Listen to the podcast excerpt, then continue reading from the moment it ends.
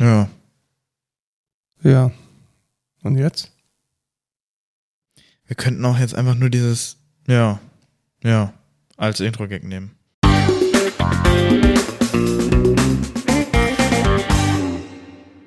Hallo und willkommen zur 62. Folge Code Culture Podcast. Ich bin der Lukas. Und ich bin der Markus und wir reden jede Woche oder auch mal zweimal die Woche oder auch mal alle 14 Tage über Tech-News, über ein Thema der Woche und über Dinge, die uns interessieren. Und was interessiert uns? Wir sind Softwareentwickler bei der Excentra und da interessiert uns in der Regel alles, was so ein bisschen mit nerdigem Softwareentwicklungskram, Digitalisierung und so weiter zu tun hat. Und wir beginnen wie immer mit dem Feedback und Rückblick. Ich habe da eigentlich nur einen Punkt in den Show Notes. Du erinnerst dich, was ich mir letzte Woche gekauft habe? Ach so, dieses Ding, wo ich, wo ich dich so ausgelacht habe. Äh, warum hast du mich ausgelacht? Das ist ein super tolles. Du, du hast, du hast einfach den Anwendung. So, als erstes Mal, ich habe es jetzt gecased. Warte mal kurz, beschreib mal, was du siehst. Eine schwarze Box mit einem Griff. Koffer kann man da Koffer, sagen. genau. Ja, aber so eine, es ist schon eher klein. Also ein Koffer stelle ich mir immer groß vor. Sieht es so aus, als wenn da ganz komische Sachen drin wären. Es hat so rotes Innenfutter. Ja, und da sind jetzt die ganzen Medienproduktionsdinge drin, die wir besitzen, beziehungsweise die ich besitze. Nämlich unser Rode Wireless Go. Was auch mega gut funktioniert hat letztes Mal die Osmo Pocket. Die tatsächlich ganz gut ist. Die wir aber in Berlin nicht verwendet haben. Mhm. Und das Neue ist hier auf der rechten Seite, nämlich das, der Small Rig Cage für das iPhone 12.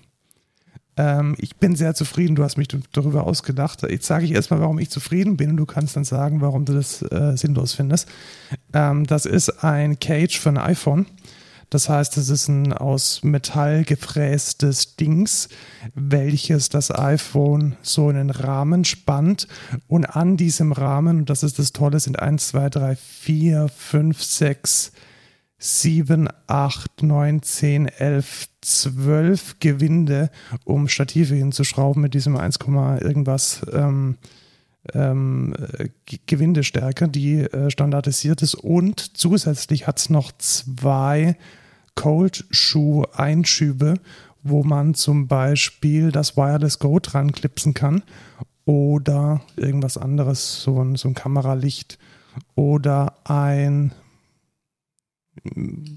anderes Zubehörteil, was man für die professionelle Medienproduktion braucht. Und ich bin ehrlich gesagt ziemlich zufrieden damit, weil es macht zum einen einen Schutz und zum anderen eben gibt es die Möglichkeit, das Wireless Go nebendran zu klipsen und ich kann es auch bei den Auftritten direkt auf meinen Spider Pro von K&M einfach draufschrauben. Das heißt, wenn ich dann Lyrics drauf haben möchte oder eine Setlist oder den Mixer von meinem In-Ear-Monitor. Spiel vielleicht nicht dran rum, wenn du gerade redest. Ach so, du meinst, man hört das. Ja. Und jetzt kannst du sagen, warum du es nicht gut findest. Ja, keine Ahnung. Also erstens kriegst du es ungefähr mit einer Pain da rein, dein iPhone. Also erstmal musst du es aus deinem normalen Case rausnehmen. Ja, das macht man ja nicht so oft. Das macht man ja nicht so oft. Ja, aber das damit zu relativieren ist, äh, finde ich, kein gutes Argument. Äh, zweitens hast du wie viele Anläufe gebraucht, damit die Buttons funktionieren und dein iPhone nicht sich einfach ausschaltet. Ähm, drittens, keine Ahnung, warum muss das so, äh, was weiß ich, mit was für einer Stärke man das dann festschrauben kann und boah, falls man dann mal in einem Orkan ist äh, und man das auf eine Tripod stellen möchte, hat man dann einen Case dafür? Also, äh, what the fuck? Keine Ahnung. Also da gibt's zehn Millionen andere Sachen, die mindestens genauso gut funktionieren. Ich hätte mir dann lieber so eine Osmo Mobile geholt oder so, die kannst du auch irgendwie auf einen Tripod machen. Da kannst du auch irgendwas dran klipsen, keine Ahnung. Ja, also ich, ich denke, ich habe die Anwendungsfälle, vielleicht hast du ja einfach nicht die Anwendungsfälle. Ähm, es ist smallrig.de beziehungsweise äh, de.smallrig.com ist dieser Hersteller, der für alles Mögliche so Cases hat und solche Rahmen. Also da kann man auch äh, Rahmen um seine, um seine Sony-Kamera, um seine Nikon oder Canon äh, schieben und das gesamte System passt eigentlich relativ gut zusammen. Ich bin damit sehr zufrieden. Wir haben eine ähnliche Haben die auch Miso-Rahmen? Haha, nee, haben sie, glaube ich, nicht. Ach, schade. Ähm, ja, hast mich völlig aus dem Konzept gebracht. Du solltest mich nicht mit Rahmen ablenken, weil die sind echt lecker. Ja, ich hätte jetzt Ähm, auch Bock darauf. Ja. Äh, Kommen wir zu den News. Nö, nö, nö, News. Ähm, Gartner hat eine Studie vorgestellt, beziehungsweise das Ergebnis einer Studie. Gartner ist so ein Tech-Consulting-Unternehmen und dummerweise ist das Ding hinter einer Paywall. Das heißt, der Link in, der, in den Show Notes könnt ihr nur dann ähm, aufrufen, wenn ihr ähm, Gartner-Kunde seid, was bestimmt einige von euch sind.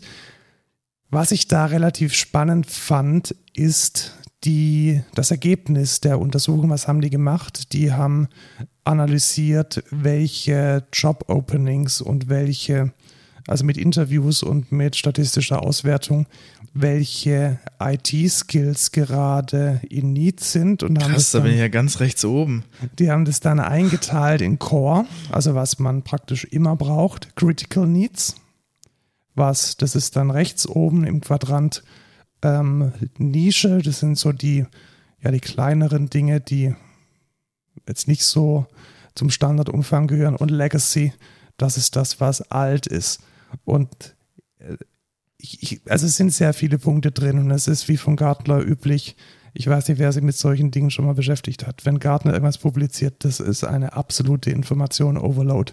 Da braucht man erstmal ein paar Minuten, um sie überhaupt mal grundsätzlich zu orientieren. Deswegen versuchen wir das jetzt mal ein bisschen zu interpretieren. Also ganz oben im Core ist überraschenderweise als wichtigste Programmiersprache Java. Ja, kommt drauf an, wie man sieht, ne? Ja, schon. Also weiter oben, also, also drüber ist SQL. Das ist das Einzige, was drüber ist. Ja. Das heißt, man braucht wohl in den aller, allermeisten Jobs SQL. Also es geht ja um, quantitativ, um, um quantitative, Mhm. äh, es ist eine quantitative Untersuchung. Und die, ähm, ich glaube schon, dass das ähm, Ist übrigens auf US getrimmt, ne? Ja, genau, Das es ist rein US. Das ist wichtig zu wissen. Es geht um US, wobei ich denke, dass Technologie äh, durchaus so globalisiert ist, dass man das auch auf Deutschland mappen kann. Äh, ich bin sehr, sehr, sehr, sehr überrascht, dass Java so weit oben ist. Also ich hätte jetzt echt gedacht, dass irgendwie sowas äh, JavaScript weiter oben ist, weil man dann das dann doch irgendwie braucht oder TypeScript, aber nein, Java ist ganz oben. Linux, lustigerweise. Und als Programmiersprache äh, Follow-up wäre C-Sharp. Was ist denn SDLC? Das habe ich mich auch gefragt, was das ist. Kenne ich nicht. Ist vielleicht eine, eine Abkürzung. Ach so, ähm, ja, Software Development Lifecycle. Ah, Also ich denke, da haben sie alles äh, zusammengefasst, was irgendwie so Scrum und Methoden und so ist. Also wahrscheinlich auch sowas wie Git und Kram. ja, Ähm, dann, was ist denn besonders stark vonnöten gerade? Automation. Automation tatsächlich. Ähm, das ist rechts oben. Was bedeutet das? Das heißt, man braucht es oft und es ist sehr selten. Und ähm, das finde ich schon eine sehr, sehr spannende Aussage. Ja. Auch noch dabei ist Kubernetes. Mhm, Kubernetes ist mit dabei, CICD ist so im Mittelfeld der Critical Needs, DevOps, DevOps. auch ganz oben, APIs ist ein Thema Python, also man braucht offensichtlich mehr Python-Leute, als man gerade, ähm, als man gerade hat. Und was sind jetzt so die Negativ, die Negativ-Dinge, die man jetzt ähm, daraus ableiten kann? Kobol. Ja, gut, Cobol ist klar. Aber was ich auch sagen muss, Network Management will kein Mensch mehr. Ja, ist ja alles gemanagt. Genau, also es ist inzwischen alles gemanagt über sowas wie Kubernetes, Software as a Service, System Integration, was oben rechts ist. Das braucht man nicht.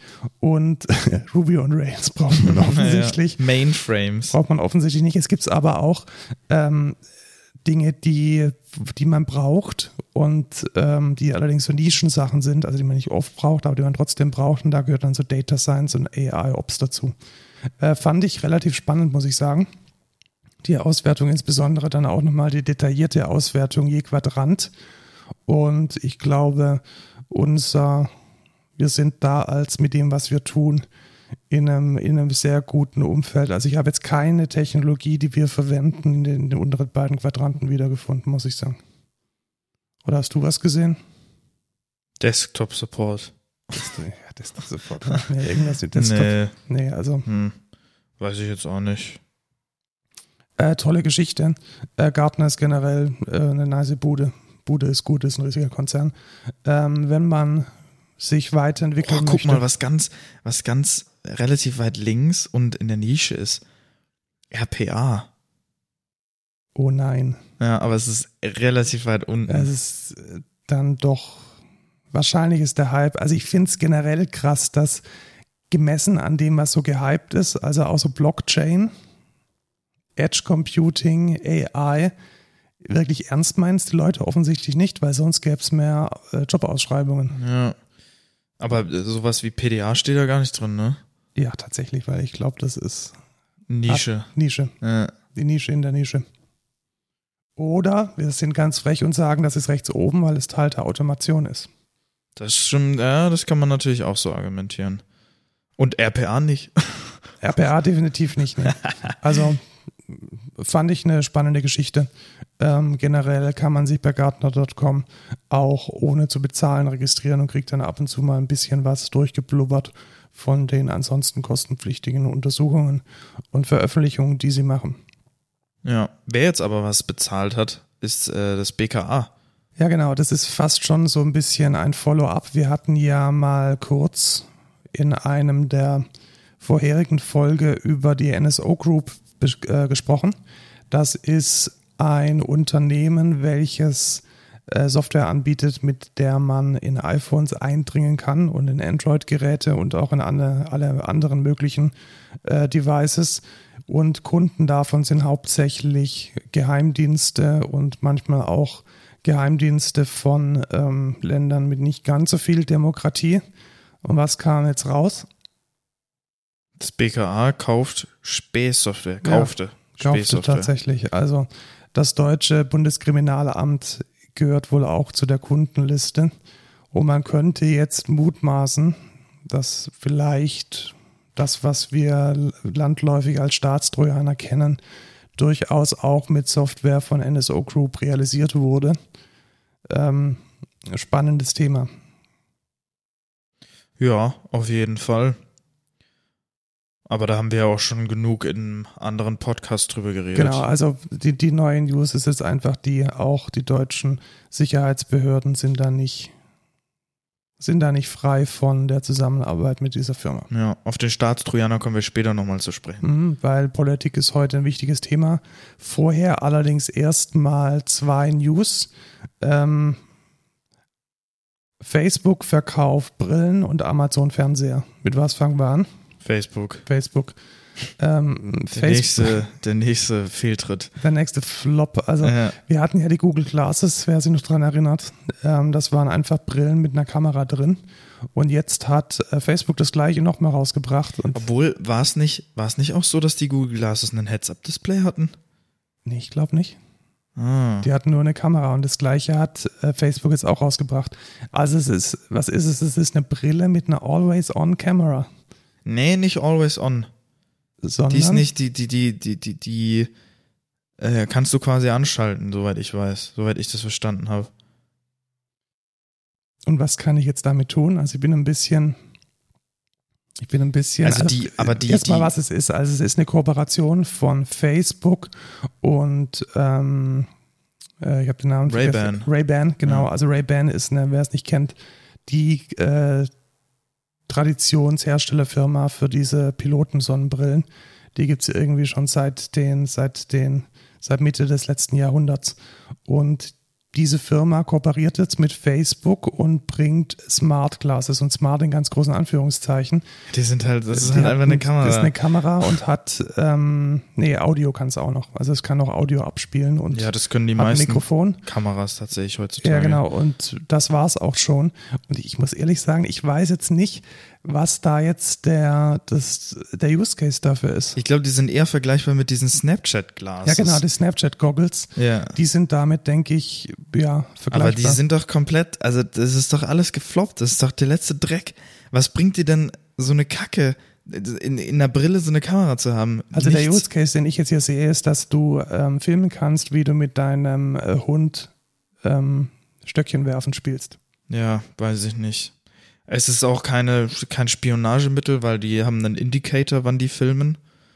Ähm, keine Ahnung. Aber die Google Glasses sind ja eigentlich, also zumindest die, ja doch, die Vision von den Google Glasses sind eigentlich, äh, du hast so einen Heads-Up-Display. Das heißt, das sind echte Smart Glasses, die mit AR ähm, Sachen machen, die die dann ins Auge projizieren. Ja, das ist hier halt nicht der Fall. Genau. Also, äh, ich hätte es halt geil gefunden, wenn jetzt, wenn jetzt irgendwie Facebook auch in die Richtung geht und sagt irgendwie, boah, ja, das ist eine Technologie, die wollen wir erforschen oder so.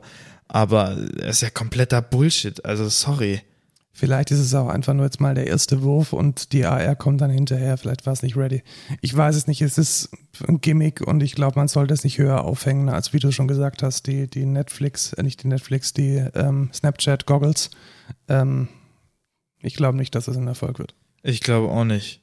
Wie, wie viel kosten die? Ich glaube, die kosten Nicht 400 sehr Dollars. Genau. Ja, richtig. So. 400, 400 Dollar für eine Kamera, die irgendwie schlecht ist und auf deiner Nase sitzt. Ich Ach weiß so, es what nicht. the fuck? Dann hole ich mir eine GoPro und äh, pack die auf meinen Kopf oder so. Ziehe ich halt einen Helm auf. Das ist zehnmal besser. Naja, egal.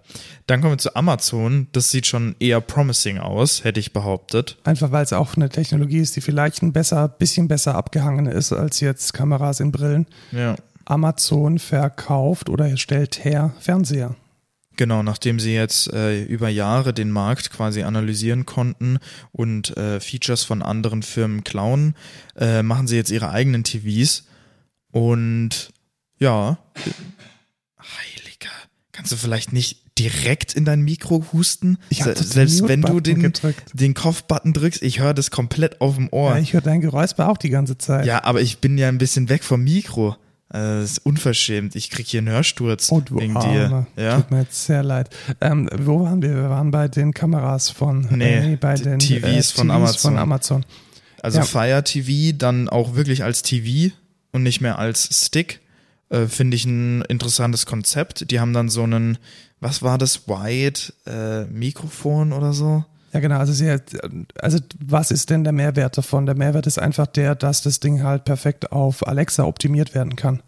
Das heißt, es hört dann den Raum, es, man kann mit Alexa mit oder über die Alexa-Software mit dem TV dann reden. Und es läuft auch die Software von Drittanbietern drauf, also Netflix, ähm, YouTube, Disney, Hulu sind alle mit dabei. Das wäre Fokus- mega dumm, wenn Ja, es nicht so wäre. doof. Aber der Fokus liegt tatsächlich auf Prime Video, nehme ich an. Also die eigenen Inhalte werden natürlich besonders präsent. Ja, ich, Ähm. ich kann mir nicht vorstellen, dass sie da irgendwie krass neu eine Oberfläche gemacht haben. Das wird wahrscheinlich einfach die gleiche sein, die auf Fire TV Sticks läuft. Ja, glaub ich ähm, weil darauf ist es ja auch ausgelegt. Deswegen, ja, ich weiß jetzt nicht, ob da jetzt so viel neue Sachen reinkommen. Es hat irgendwie so, ich habe es immer noch nicht gefunden. Das, das hat so einen bestimmten Begriff. Irgendwas mit ähm, Far Field Microphone Arrays. Ja, genau, glaube ich. Ja, das ist das gleiche wie in den Echos drin ist. Also Ja, das genau. wird nicht besser Und oder schlechter sein. T TCL macht das auch mit Google TVs tatsächlich. Aber weiß ich jetzt auch nicht, ob das so krass ist irgendwie. Spannende Geschichte. Also ich bin nach wie vor ja kein Freund von Fernsehern. Wenn Ja, allerdings die Experience da ganz okay ist und man den für einen günstigen Preis kriegen kann, schaue ich es mir vielleicht mal an. Ja, Weil die, die UI, also wenn ich, wir haben ja in, im, im Office äh, zwei Fernseher, Mhm. drei sogar. Und also die, die, die User Experience von diesen Samsung-Dinger ist eine absolute Katastrophe. Ja, also ich muss auch sagen, Samsung TVs finde ich auch von der Usability her ziemlich beschissen. Ähm, Im Vergleich, also ich muss sagen, ich glaube, der beste Smart TV-Anbieter ist tatsächlich LG. Die haben so ein Web-OS, ähm, was echt gut funktioniert. Also ich habe einen zu Hause ähm, und ziemlich geil. Vor allem implementieren die auch AirPlay. Das ist halt äh, mega von Vorteil. Ja, das ist tatsächlich ein großer Vorteil. Und was ich mir halt auch wünschen würde, ist, dass ich halt meine AirPods da gut anschließen kann. Das wird sich dann zeigen, wie gut es funktioniert. Ja, da müsste ich, da, da kann ich auch mal kurz ranten über alle Smart TVs. Und das ist beim Fire TV Stick nicht anders. Und zwar auf jedem Gerät, wo es eine YouTube-App gibt, funktioniert die ungefähr gar nicht. Weil wenn du am Handy sagst, ich möchte jetzt YouTube gucken, dann verbinde ich das mit dem Fernsehen, dann geht der zwar in die YouTube-App, spielt aber das Video nicht ab. Und das habe ich noch nie auf einem Smart TV funktionieren gesehen. Deswegen benutze ich einfach von Grund auf einfach nur Apple äh, AirPlay, weil das funktioniert wenigstens. Aber das nur am Rand. Ich kann da nicht mitreden.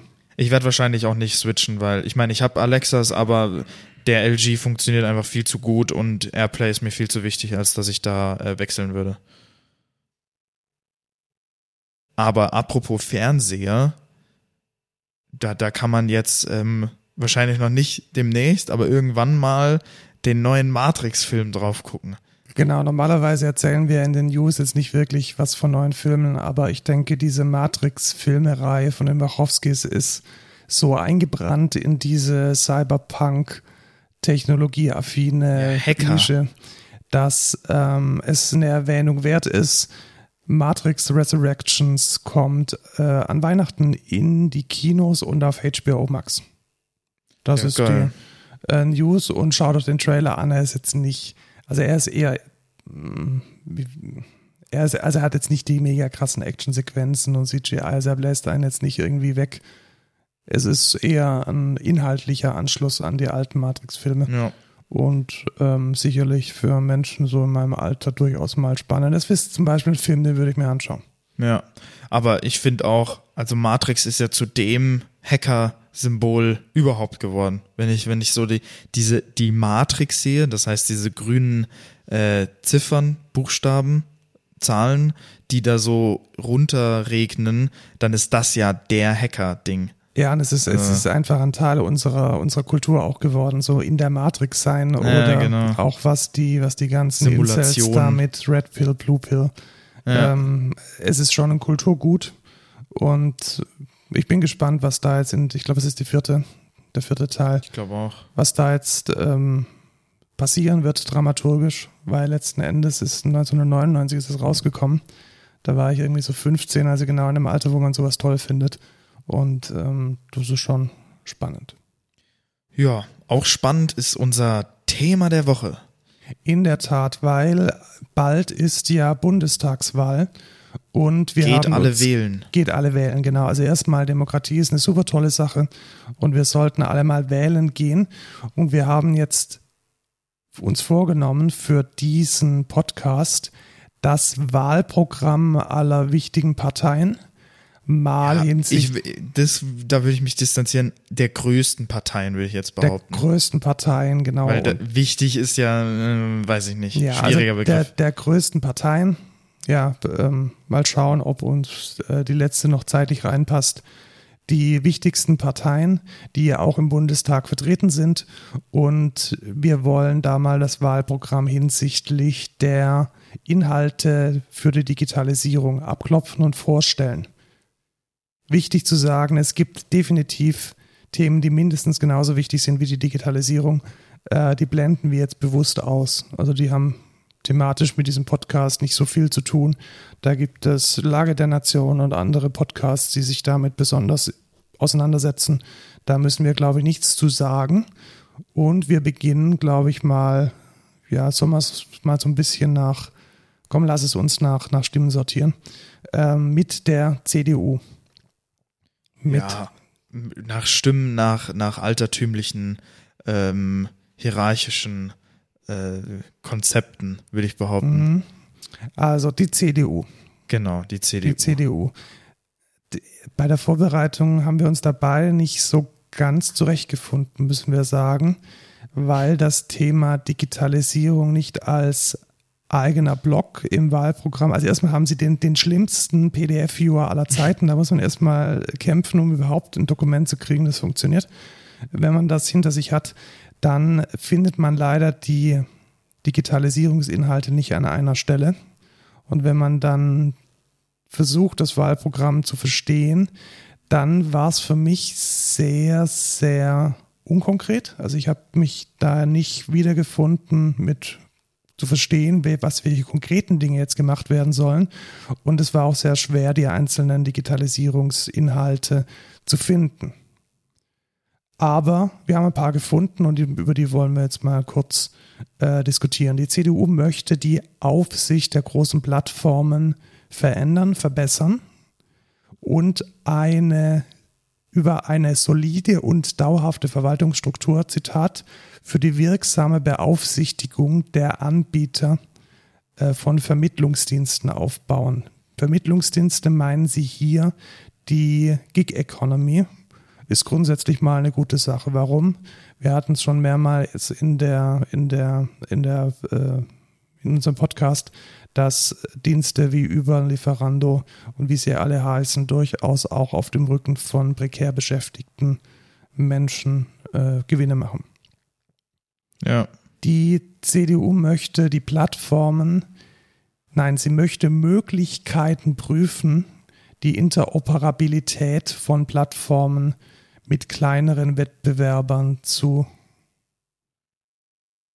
prüfen, also sehr schwammig formuliert, Möglichkeit zur Verpflichtung von Interoperabilität oder dem Teilen von Daten mit kleineren Wettbewerbern. Wie kann man sich das vorstellen? Ich denke, irgendwie so Facebook muss eine API bereitstellen, XMPP unterstützen. Man weiß es nicht. Ähm, es soll ein Bundesministerium für digitale Innovation und Transformation geschaffen werden. Das ist ein Thema, das hatten wir jetzt schon in anderen Parteiprogrammen dann auch gefunden. Und es soll dieses ähm, Ministerium soll dann digitalpolitische Projekte wie den elektronischen Personalausweis oder die Corona-Warn-App äh, verantworten. Und als letzter Punkt das flächendeckende 5G-Netz in ganz Deutschland bis 2025 mit insgesamt 15 Milliarden Euro Förderung für Gigabit-Netze. Ja. Was halten wir jetzt davon?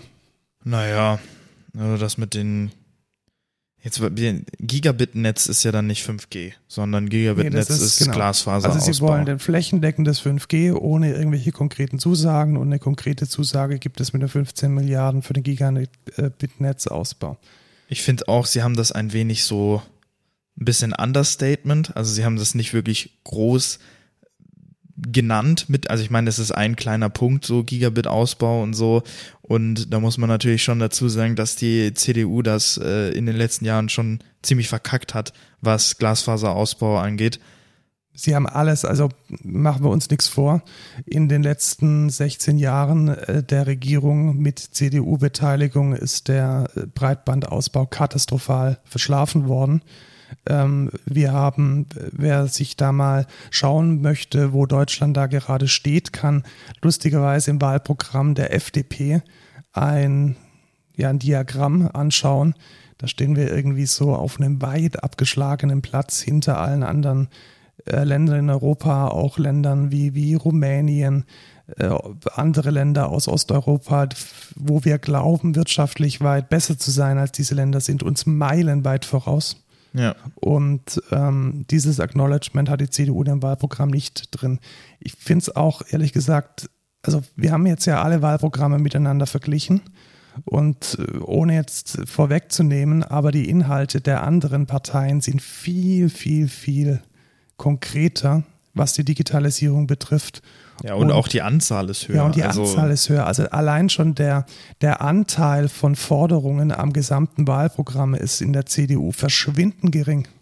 Ja. Und das ähm, macht mir ein bisschen Angst, muss ich sagen, weil. Ja, aber überraschend tut mich das nicht. Ja, überraschend tut es mich nicht, aber es ist, also vielleicht leben wir auch in einer Blase und ja, es gibt auch wichtigere Themen als Digitalisierung, aber es ist ein wichtiges Thema.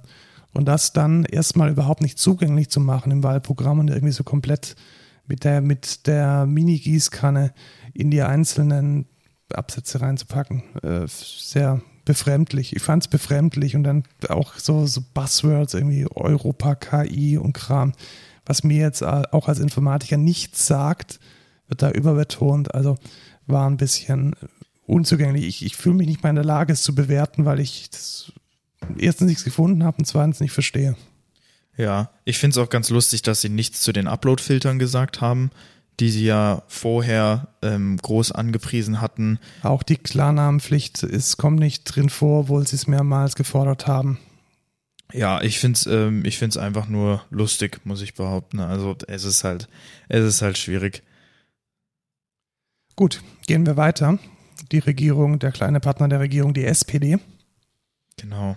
Die SPD hat in ihrem Wahlprogramm, welches Zukunftsprogramm heißt, einen dedizierten und meiner Meinung nach sehr klar formulierten Absatz zur Digitalisierung Ja. und äh, auch relativ ähm, gute Forderungen, also äh, klare Forderungen. Gut ist eine Bewertung, ich würde sagen klare Forderungen. Das heißt, es steht klar drin, was die SPD haben möchte und das gehen wir jetzt vielleicht mal durch.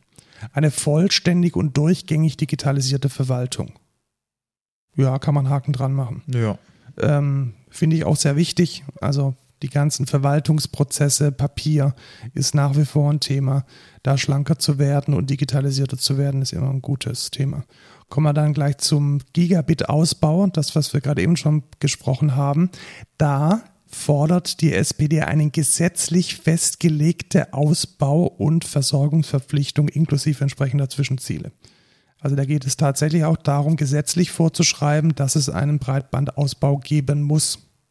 Ja. Und da ist die SPD tatsächlich, glaube ich, nur noch, wird von den Linken über, überholt. Da werden wir nachher dann gleich sehen, was sie denn wollen. Die öffentlich finanzierte Software soll Open Source entwickelt werden. Ja. Das ist ein Statement auf jeden Fall. Hat mit der Corona-Warn-App, das war ja tatsächlich auch unsere aller, allererste Podcast-Folge, dass wir die Ja, Open Source. Code von der Corona-Warn-App analysiert haben. Und ja, ich finde, dieses Beispiel kann durchaus Schule machen. Schule machen soll dann auch, dass jeder Schüler ein digitales Endgerät mit Zugang zum Internet zur Verfügung gestellt bekommen soll. Ich möchte nur noch mal kurz auf den Gigabit-Ausbau eingehen. Ähm, ich finde es ein bisschen schwierig, dass sie kein Datum genannt haben. Tatsächlich, also Es ist halt, also zumindest hat die CDU gesagt 2025. Ja, wobei, wobei die, die SPD anders vorgeht, sie nennt kein Datum, aber sie sagt, sie möchte die Versorgungsverpflichtung ins Gesetz packen. Also die, ja, glaube, das ist natürlich eine härtere Maßnahme auf jeden Fall. genau, aber ja, Sich dann nicht zu verpflichten, finde ich wieder Ja, schwierig, kann- weil es- dann kann ich halt sagen, so, ja, okay, es steht jetzt zwar gesetzlich, aber bis wann, weiß ich jetzt nicht. ja, da gebe ich dir recht. Also sinnvollerweise sollte sowas auch innerhalb der Legislaturperiode stattfinden, dass man eben nicht hinterher sagen kann, ja, die Neuen sind jetzt schuld. Da hätte ich schon gewartet, dass diese, dass innerhalb dieser vier Jahre da eine konkrete Zusage drin ist. Naja, Kommen wir zur, zur Schule. Ja, Also jeder Schüler, jede Schülerin soll ein digitales Endgerät bekommen, wahrscheinlich irgendwie ein Tablet. Und es soll eine Open Source Plattform geben, auf der Lern- und Lehrmaterialien zur Verfügung stehen. Ja, wird wahrscheinlich ein Moodle sein. Ist jetzt nicht irgendwie was, was mega Neues. Mich würde jetzt interessieren, ähm, meinen die den, das digitale Endgerät ähm, als ich da, der darf Leihgabe. das als Leihgabe, Als das heißt, Leihgabe. der darf das auch mit nach Hause nehmen. Genau, das, Okay. d- der Über Schüler, die die, ganze soll Schulzeit. es auch genau mit Okay. nach Hause nehmen. Mhm. Das ist, glaube ich, eine Forderung, die hat nur die, nur die CDU nicht explizit drinstehen, habe ich extra nochmal gesucht. Ja, okay. Oder ich habe es übersehen, weil man es nicht findet in Ja, ja, Chaos. Aber dieses Thema hat eigentlich jede Partei mit drin, dass jeder Schüler und jede Schülerin ein digitales Gerät bekommen soll. Dann eine sehr konkrete Forderung, über die wir auch schon oft im Podcast gesprochen haben, dass Messenger-Dienste eine Schnittstelle anbieten müssen, um interoperabel zu sein. Genau, das hatte die CDU ja auch drin. schwächer, muss Ja, man sagen. Auch die SPD hat es ein ja. bisschen konkreter. Da soll vorgeschrieben werden, dass die Messenger-Dienste einen offenen Standard verwenden oder eine API anbieten. Fußnote, ich werde nicht müde, das immer zu betonen. Facebook hat angefangen, XMPP zu unterstützen. Also der aller, allererste Facebook-Chat, der Facebook Messenger war ein Jabber-Client. Mhm. Und warum das nicht möglich sein sollte, muss mir noch irgendjemand erklären. Also kann ich voll den Haken dran machen. Finde ich sehr Ja. wichtige Sache. Dann sollen die Digitalkonzerte, Konzerne. Konzerte, Konzerne, schwierig formuliert, finde ich. Also worum geht es? Es geht darum, dass äh, regionale, ähm, der regionale Handel gegenüber den großen Digitalkonzernen benachteiligt ist. Und ja, sehr schwach formuliert, finde ich. Der, regionale Handel vor Ort darf steuerlich nicht gegenüber dem Onlinehandel ins Hintertreffen geraten. Zitat Ende. Man hätte auch reinschreiben können, äh, lass mal das mit diesen Steuerflucht und sorg mal dafür, dass in Deutschland gemachte Umsätze auch in Deutschland versteuert werden. Ja. wäre vielleicht die schönere äh, Formulierung gewesen. Dann eine klare ähm, Ablehnung der Klarnamenpflicht. Was ist die Klarnamenpflicht? Dass jeder im Internet äh, klarnamentlich identifiziert werden muss. Ja, genau. Also wenn du dich irgendwo anmeldest bei einer mutmaßlich unter deutscher äh, Jurisdiktion stehenden Plattform, musst du angeben, dass du Lukas Rott bist. Und kannst nicht irgendwie sagen, Pusteblume 2000. Ähm, das lehnt die SPD ab, vermutlich auch, um sich von der CDU abzugrenzen, die das nicht im Parteiprogramm stehen hat, allerdings schon mehrmals in der Vergangenheit ähm, dieses Thema durchsetzen wollte. Und die SPD ist für die Bewahrung der Netzneutralität.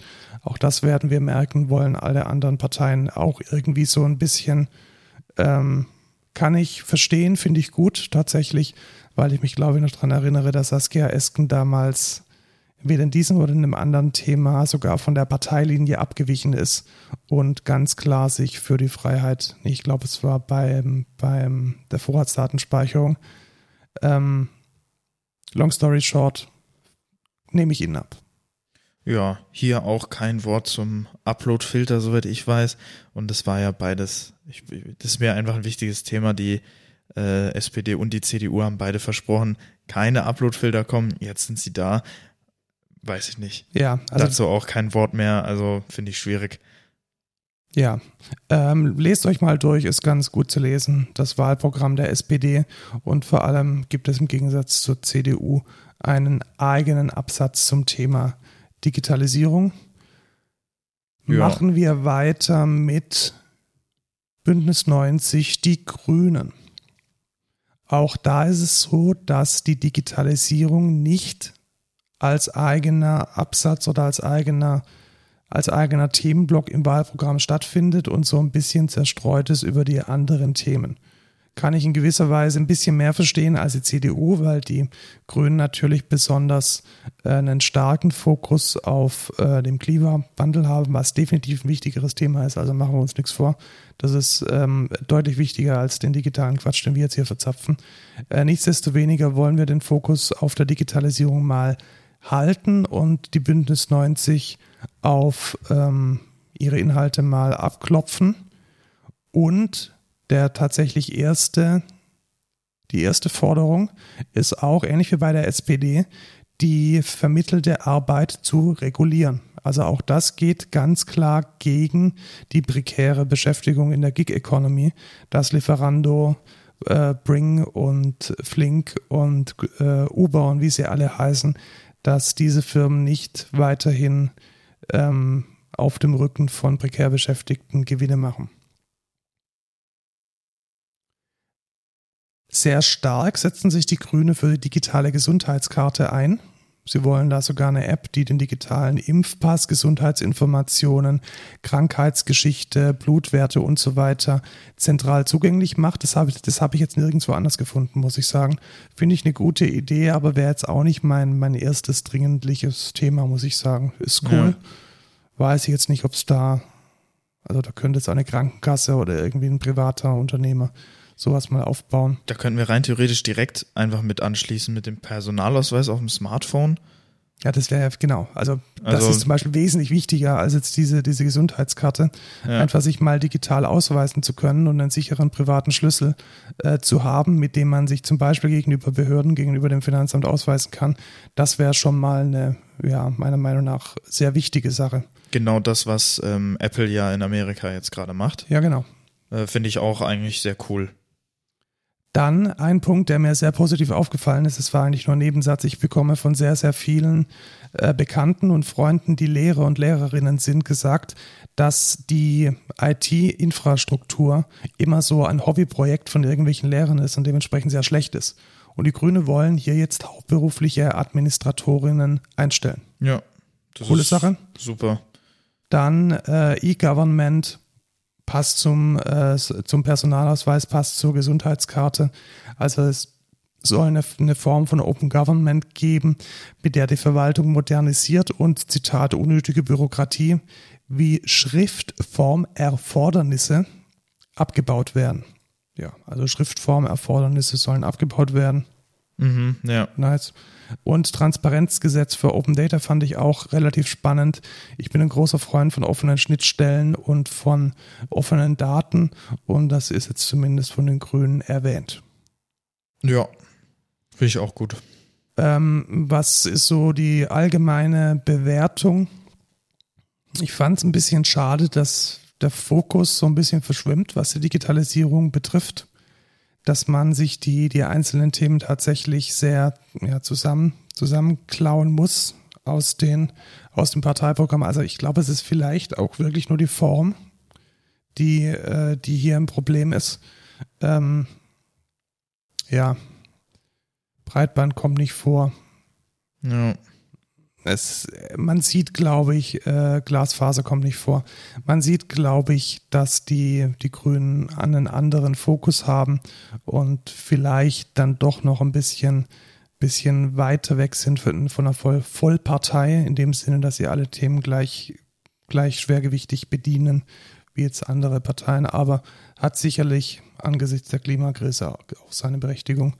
Wahrscheinlich haben wir mit den Grünen jetzt hier nicht die, Kernkompetenz der Digitalisierung getroffen. Ja, auf jeden Fall. Aber vielleicht in der Zukunft dann Digitalisierung als eigener Punkt. Ja, das wäre so vielleicht ein Feedback, dass man, also ich meine, man kann das ja auch, warum muss das auch immer eine PDF-Datei sein? Das können wir doch so wunderschön interaktiv machen und zum Beispiel Tags vergeben für einzelne Forderungen und dann auch Multitags ähm, vergeben. Zum Beispiel könnte das, die, die Forderung, äh, die digitale Gesundheitskarte zu einführen zu wollen, könnte sowohl unter Digitalisierung als auch unter Gesundheit auffindbar sein. Ja. Und also weit, weit davon entfernt, irgendwie diese, diese Form der sinnvollen Strukturierung ähm, irgendwie den, den, den Wählern anzubieten. Ja, so wie das mit dem Transparenzgesetz für Open Data kann dann Wirtschaft sein und Digitalisierung. Ja, genau. Und das ist ja beides in gewisser Weise auch berechtigt. Ja. Äh, machen wir weiter mit der FDP. Die FDP ist ja traditionell sehr wirtschaftsnah und auch sehr liberal, oder sagen sie zumindest. Die FDP möchte auch das Bundesministerium für digitale Transformation einführen. Das heißt, ähm, bis auf die CDU hatten wir diese Forderung jetzt bei allen Parteien und sie wollen den Staatstrojaner nicht. Ja. Ja, ist eine, Aussage. Eine gute Aussage, also ja. einfach mal so kein Staatstrojaner. Und sie wollen bis 2025, also auch wieder bis zum Ende der Legislaturperiode, den bundesweiten Aufbau von 5G-Netzen abschließen. Was das genau bedeutet, steht leider auch nicht so wirklich gut drin. Was ich spannend fand, ist ein Konzept, dass Privathaushalte einen Gutschein bekommen sollen, um sich Giganet zu besorgen. Was hältst du denn davon? Weiß ich nicht. Ich finde das irgendwie eine komische Strategie. Ich habe davon irgendwie, also das soll incentiveisen, dass man den Gigabit-Ausbau macht, aber weiß ich jetzt nicht. Muss man gucken, ob sich sowas bewähren kann oder ob das, also dass sie es zumindest, dass sie da eine Strategie haben, ist schon mal echt cool, finde ich. Ähm, aber wie genau ja, da kann ich mir noch nichts richtig drunter vorstellen. Das einfach. ist, das ist, glaube ich, so eine, ja, vielleicht so eine Geschichte, wie auch die, die Förderung von Elektromobilität. Man kriegt jetzt halt, was weiß ich, 6.000, 7.000, 8.000 Euro Förderung, wenn man sich ein E-Auto kauft. In die Richtung geht's wahrscheinlich. Also ein Incentive, um die Wirtschaft an dieser Stelle anzukurbeln. Also ganz bewusst sagen sie ja nicht, dass sie den Unternehmen vorschreiben wollen, wie sie ausbauen. Also das ist ja äh, der Wirtschaftsliberalität geschuldet, dass das eben nicht vorgeschrieben werden soll. Ja. Und dann braucht man, ja, also das ist schlecht, finde ich tatsächlich, weil äh, wie sich die Telekom um eine gute Anbindung kümmert, sehen wir ja gerade an der harten Realität. Und die Gutscheine sind halt jetzt ein wirtschaftsliberales Mittel, um das zu incentivieren. Weil wenn dann irgendwie der, der ländliche Bewohner dann halt doch einen, einen Gutschein kriegt, was weiß ich, 1000, 2000 Euro, per annum, um sich Glasfaser legen zu lassen, dann ähm, kommt vielleicht auch der, ein wirtschaftlich denkendes Unternehmen auf die Idee, da ein Angebot zu machen. Ja, was ich vielleicht noch gerne zu den 5G-Netzen sagen will, weil das hat ja jetzt irgendwie auch fast jede Partei mit drin, dass man so ein 5G-Netz ausbaut. Ich finde das immer relativ schwierig, weil ich meine, 5G schön und gut, aber kann sich denn überhaupt jeder äh, einen Handyvertrag hier in Deutschland leisten? Weil ich meine, die sind jetzt nicht gerade billig. Wenn ich das vor allem mit anderen Ländern oder andere EU-Länder vergleiche, da sind Handyverträge mit unbegrenztem Datenvolumen ungefähr mega billig und hier in Deutschland fast unbezahlbar. Also ähm, ich glaube, hier kostet bei der Telekom ein unbegrenzter irgendwie 90 Euro im Monat oder irgendwie. Ja, noch mehr tatsächlich. Also meiner ist unbegrenzt und da landet man locker dreistellig. Ähm, das muss natürlich mit dem Ausbau der Technologien müssen natürlich auch die Technologien bezahlbar bleiben. Und gut, da müssen wir jetzt von der FDP, glaube ich, keine besonders sozialen Förderungen erwarten. Ja. Da ist, glaube ich, der Gigabit-Gutschein schon das ähm, Sozialste, was sie rausschlagen können. Was an dieser Stelle eingefallen ist. Ähm, was wir auch wissen aus den und nach, nachhaltig auch wissen, beweisbar wissen, ist, dass sich die FDP für die Netzneutralität einsetzt und äh, sicherstellt, dass sowohl Inhalte als auch technische ähm, ja, Datenpakete gleich behandelt werden. Nehme ich Ihnen ab. Ja. Auch hier ähm, fand ich wenig konkret tatsächlich. Also warum sagen wir immer wenig konkret? Weil jetzt kommt gleich die, ähm, die letzte Partei, glaube ich schon, die Linke, äh, mit einem sehr, sehr, sehr detaillierten Wahlprogramm, was die Digitalisierung betrifft. Und ich hätte mir gewünscht, dass die FDP zumal ich jetzt mal unterstelle, mit dem Thema Digitalisierung durchaus nicht ganz so fremd zu sein, hätte ich mir ein bisschen mehr gewünscht, muss ich sagen. Ja. Also ich war ein bisschen enttäuscht, also unabhängig davon, was jetzt meine politische Grundeinstellung ist, hätte ich mir jetzt da ein bisschen was Konkreteres erwartet. Ja, das können wir ja zur CDU auf jeden Fall auch ja, so. Zur CDU definitiv. also, äh, gut, aber dass die CDU jetzt nicht gerade ihre ganz große inhaltliche ja. Stärke bei der Digitalisierung sieht, ist, glaube ich, ein, kein Geheimnis. Ähm, die FDP stellt sich allerdings schon so ein bisschen da, finde ich. Also ja, das stimmt, das stimmt auf jeden Fall. Und Sie sagen, und was sagen Sie nicht? Also ich habe jetzt nichts gefunden, was in irgendeiner Weise diese Gig-Economy verbessern soll und diese prekär Beschäftigten ähm, 7 Euro die Stunde Jobber, die auf irgendwelchen Fahrrädern durch die Gegend fahren. Und auch das finde ich ist ein wichtiger Punkt. Ich habe auch nichts gefunden über die Besteuerung von digitalen Dienstleistungen und digitalen Angeboten. Auch da wissen wir ja, dass die großen US-Konzerne hier in Deutschland so gut wie keine Steuern bezahlen. Also vielleicht spricht es auch Bände, was nicht in dem Parteiprogramm drinsteht. Genau. So, dann kommen wir zu der zu einer kleinen Partei mit einem riesigen äh, Wahlprogramm. Ich würde auch sagen, die digitalste Partei von oh, allen wow, bisher. Also, also, wir waren also nicht, ich war schon ein bisschen überfordert, muss ich sagen. Ja, und Weil, auch verdammt überrascht. Also ja. wie groß, also die haben einen Punkt Digitalisierung, der ist riesig. Also die haben sich mit dem Thema zutiefst beschäftigt und finde ich nice. Extrem konkret tatsächlich. Ja. Also um wen geht es? Um die Linke.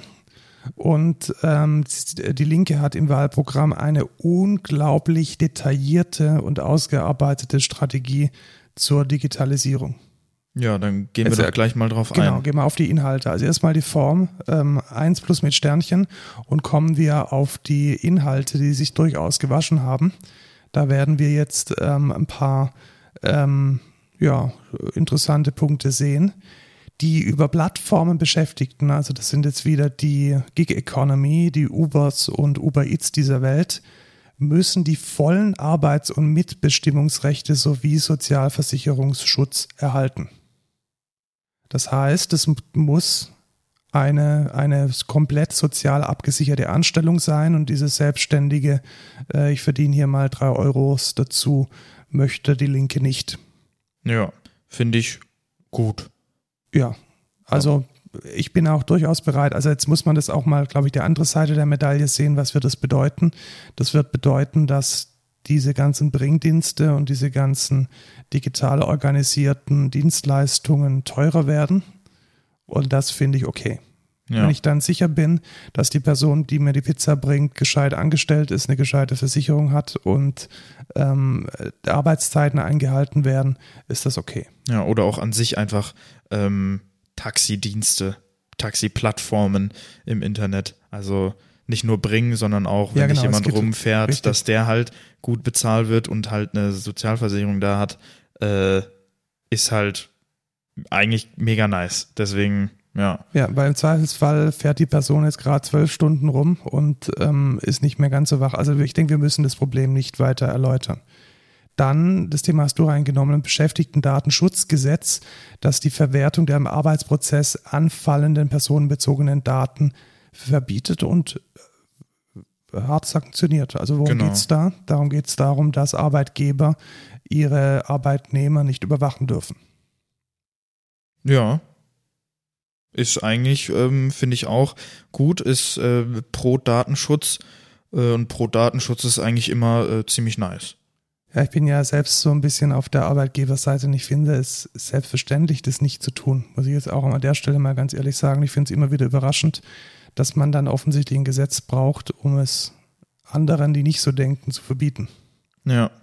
Aber ich kann mir ganz gut vorstellen, dass sich so ein, dass sich manche Arbeitgeber in so einer Machtposition natürlich denken, ey, das mache ich jetzt einfach mal und eine klare Aussage dazu. Ich meine, unter, unter DSGVO ist es schon alles ziemlich schwierig, aber nochmal das hervorzuheben, finde ich einfach nice. Einfach so pro, äh, pro Datenschutz zu sein, ist eigentlich immer cool. Ja, zumindest wenn es äh, um, wie du schon gesagt hast, um nicht auszunutzende Machtpositionen geht. Genau. Dann, wir hatten es schon sehr oft im Podcast, die Digitalkonzerne, Zitat, müssen in den Ländern Steuern zahlen, in denen sie wirtschaftlich aktiv sind. Juhu. Ähm, es ist meiner Meinung nach ein Unding, dass Amazon und Google, also wie funktioniert das?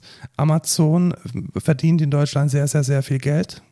Amazon macht dann am Ende einen Umsatzsteuerausgleich und sagt, yo, aber wir haben mega viele Verluste gemacht, weil wir mussten 30 Milliarden Euro an eine Firma in den Cayman Islands bezahlen. Denen gehört nämlich das Markenrecht an Amazon. Ja, das mit den Cayman Islands funktioniert auch nicht mehr ganz so Ja, gut, weil das schon in- alles Dann lass es in, in Irland Is- sein. Ja, genau, Irland, Irland, Island, ja, genau. Ja. Ähm, ähm, was, was gehört noch dazu? Äh, diese ähm, ähm, Ich glaube, Irland ist das größte Irland, Beispiel Irland ist es, tatsächlich. Luxemburg auch. ja. Ja. Und ähm, da gibt es halt diese Steueroasen und Geld, das in Deutschland verdient wird, für das du und ich Mehrwertsteuer bezahlen, das soll meiner Meinung nach auch in Deutschland bleiben. Und äh, die Linke möchte das umsetzen mit dem Konzert, Konzept der virtuellen Betriebsstätte. Das finde ich eigentlich sehr sinnvoll. Also warum muss denn eine Betriebsstätte oder eine, eine Niederlassung immer ähm, eine Adresse haben und da muss irgendwie ein Haus stehen? Eine virtuelle Betriebsstätte finde ich an der Stelle ganz sinnvoll. Ja, ich finde es auch, also alleine der Gedanke, ey, Amazon macht hier Umsatz in Deutschland, zahlt aber keine Steuer dafür oder verdammt wenig Steuer im Vergleich zu allen anderen, die einfach nur eine Niederlassung in Deutschland haben, ist einfach verdammt unfair und einfach dumm. Also es ergibt Ja. halt auch gar keinen Sinn. Also, Also- wenn die hier, hier Umsatz machen, dann sollen die gefälligst auch hier die Steuer zahlen, so. Ja, wobei man da auch sagen muss, das ist einfach auch ein, ein europäisches Problem. Also ich glaube, man müsste das vermutlich auch auf europäischer Ebene lösen, weil Ja. Deutschland kann da, glaube ich, wenig machen, weil es gibt halt diese Europaregelung, dass man das so machen darf und dann machen das die Firmen, müssen das sogar, weil sie als AG gezwungen sind, Gewinne zu machen. Also das Problem ist, glaube ich, ein komplexes, aber ähm, es wird hier zumindest adressiert. Dann kommt dein Herzensthema. Ja, warte, ich muss nochmal in die Shownotes gucken. Ah ja, das ist mein Herzensthema. Es wird adressiert. Der Einsatz von Uploadfiltern und Netzsperren lehnen wir ab. Juhu. Da freust du dich, weil dann kannst du Memes äh, posten und Ja. äh, alles ist super. Richtig. Und Samples verwenden und äh, einen Tweet zitieren. Mega. Ich, ich freue mich einfach. Ich finde es halt, ich finde also ich finde die Uploadfilter, ich habe ja da schon mal öfter meine äh, Meinung zugesagt, Artikel 13, aka Artikel 17 ähm, und vor allem, was die jetzige Regierung da verschissen hat in Sachen von, ey, wir versprechen euch das äh, und brechen einfach unser Versprechen am Ende, äh, finde ich sehr lächerlich und das dann ebenfalls nicht im Wahlprogramm zu erwähnen, ähm, einfach unverschämt, einfach respektlos gegenüber allen, allen Leuten, ähm, die dafür gekämpft haben. Naja, Ja, äh, ich habe da tatsächlich ein bisschen eine, als jemand, der versucht, mit kreativen Dingen auch Geld zu verdienen, eine leicht abweichende Meinung. Ähm, aber das ist, muss ich sagen, das Ding ist, also das ist auch für dich eigentlich gar nicht so krass. Also wer davon einfach krass profitiert, ist fucking. UMG, fucking Warner Music, weiß, die genau. ganzen großen Arschlöcher, die eben, die eh schon so viel Geld verdienen mit irgendwie, was weiß ich, für Distribution und Ausbeutung von kleinen Artists. Aber ja, egal. Ja, wie gesagt, das Problem ist ein komplexeres und ähm, Finde ich gut, dass sie das in ihrem Wahlprogramm ja, haben. Ich, ja, meine, ich bin da ein bisschen defensiver, muss ich sagen. Auch defensiv bin ich jetzt ein bisschen bei dem nächsten Thema. Da muss ich ein bisschen schlucken, muss ich sagen. Ja, da dachte ich mir auch so. Kommerzielle okay. Softwarehersteller müssen verpflichtet werden, alle gängigen und insbesondere freien Betriebssysteme und Plattformen zu unterstützen. Und kommerzielle Software muss ihren Quellcode mitliefern. Wow. Also das ähm, ist schon ein Ding.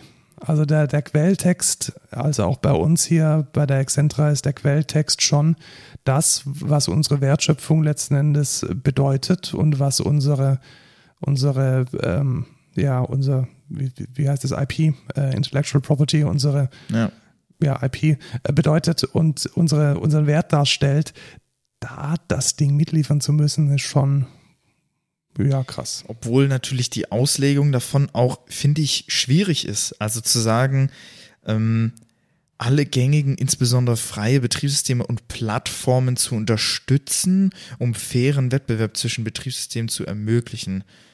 Und Benutzern die freie Wahl zwischen Betriebssystemen zu lassen. Also das geht, denke ich, ganz klar gegen Android und iOS, aber es gibt halt nichts Drittes. Ja, aber wenn ich jetzt auch sage, wir, wir lassen mal Handys aus, sondern sagen jetzt, okay, Adobe Photoshop muss jetzt auf Linux Muss auf Linux laufen. muss es geben, Ja. ist halt aber auch eine schwierige Aussage, weil ich meine, das auf einem, auf einem anderen Betriebssystem zu realisieren, ist natürlich nicht einfach. Das ist ja auch ein wirtschaftliches Risiko, sowas zu machen. Weiß ja, ich nicht, wie aber man das. Jetzt geht's ja, jetzt geht's ja weiter, dass sie dann, vielleicht ziehen wir den Punkt vor, wir wollen Entwicklung und Betrieb von Open Source Betriebssystemen und Anwendungen staatlich fördern. Also vielleicht muss man das in Kombination sehen. Also ich finde es tatsächlich zu krass, muss ich sagen. Also dass kommerzielle Software den Quellcode mitliefern muss, ist echt ein Ding. ja. Andererseits dann aber zu sagen, okay, wir wollen auch staatliche Mittel in den in die Entwicklung, in, in den Betrieb von freier Open Source Software reinstecken, finde ich dann wiederum nur folgerichtig. Ja, das auf jeden Fall. Also Aber- zu sagen, ey, wir finanzieren euch das, wenn ihr den Umbau machen müsst, ähm, ist, ist natürlich cooler Gedanke, aber ich finde es trotzdem schwierig, sage ich mal. Das sehe ich genauso. Weil, we- weißt du, wo das dann hinartet, wenn, wenn das wirklich äh, so ein Ding wird? Ach ja, dann, äh, dann machen wir alle Web, ne? Ja, genau. Äh, Also die, die, technischen machen Kon wir alle Elektron. die technischen Konsequenzen sind eine absolute Katastrophe. Also ähm, das ist schon eine sehr harte Forderung. Und also da ist Richard Stallman ist ja letzten Endes hier ähm, äh, Writing Proprietary Software or, or äh, nee, was hat er gesagt an einem Vortrag, nämlich war Stealing your food is morally superior to ähm, Superior. superior to writing proprietary software. Also Ja. sinngemäß äh, zu stehlen, um nicht zu verhungern, ist moralisch überlegen gegenüber dem Schreiben von proprietärer Software. Obwohl man, wenn man jetzt sagt, man geht aus dem Standpunkt heraus, ähm, das würde uns allen was bringen, weil ich sage, ey, ähm, so macht jeder quasi eine geilere Sache, weil jeder den, die, die gleichen Chancen hat. Ja, aber macht aber natürlich Ende Business des- schwierig. Macht Business ein bisschen schwierig. Am Ende des Tages müssen auch Leute wie wir unser Geld verdienen. Ähm, ja, fand ich ein bisschen too much, muss ich sagen, ein bisschen übers Ziel hinausgeschossen. Ähm, weiter geht es mit dem Ausbau von Glasfaser. Also erstmal, dass da überhaupt mal Fiber to the Home mal erwähnt wird und Ja. auch dieses Problem mal acknowledged wird. Ähm, Hut ab. Ja, weil Telekom sagt, hey, Glasfaser zum Verteilerkasten reicht. Genau, Danach den Rest haben wir halt, das danach haben wir 100 Jahre Kupfer. alte Kupferkabel, das ist gut genug. Nee, also Fiber to the Home. Und ähm, zwei Dinge fand ich da sehr spannend. Die Kommunen sollen in der Lage sein, die Netze selbst zu betreiben. Das heißt, die Stadtwerke hier im Pfaffenhofen sollten in der Lage sein, ein Glasfasernetz hier einfach aufzubauen. Das wollen sie und sie wollen ein einheitliches Mobilfunknetz aus einer Hand. Das ist de facto die Verstaatlichung der Provider. Oder hast du das anders gelesen? Ja, ich bin mir nicht sicher, ob man dann irgendwie, ja, aber eigentlich schon, weil anders kann man das ja gar nicht äh, realisieren.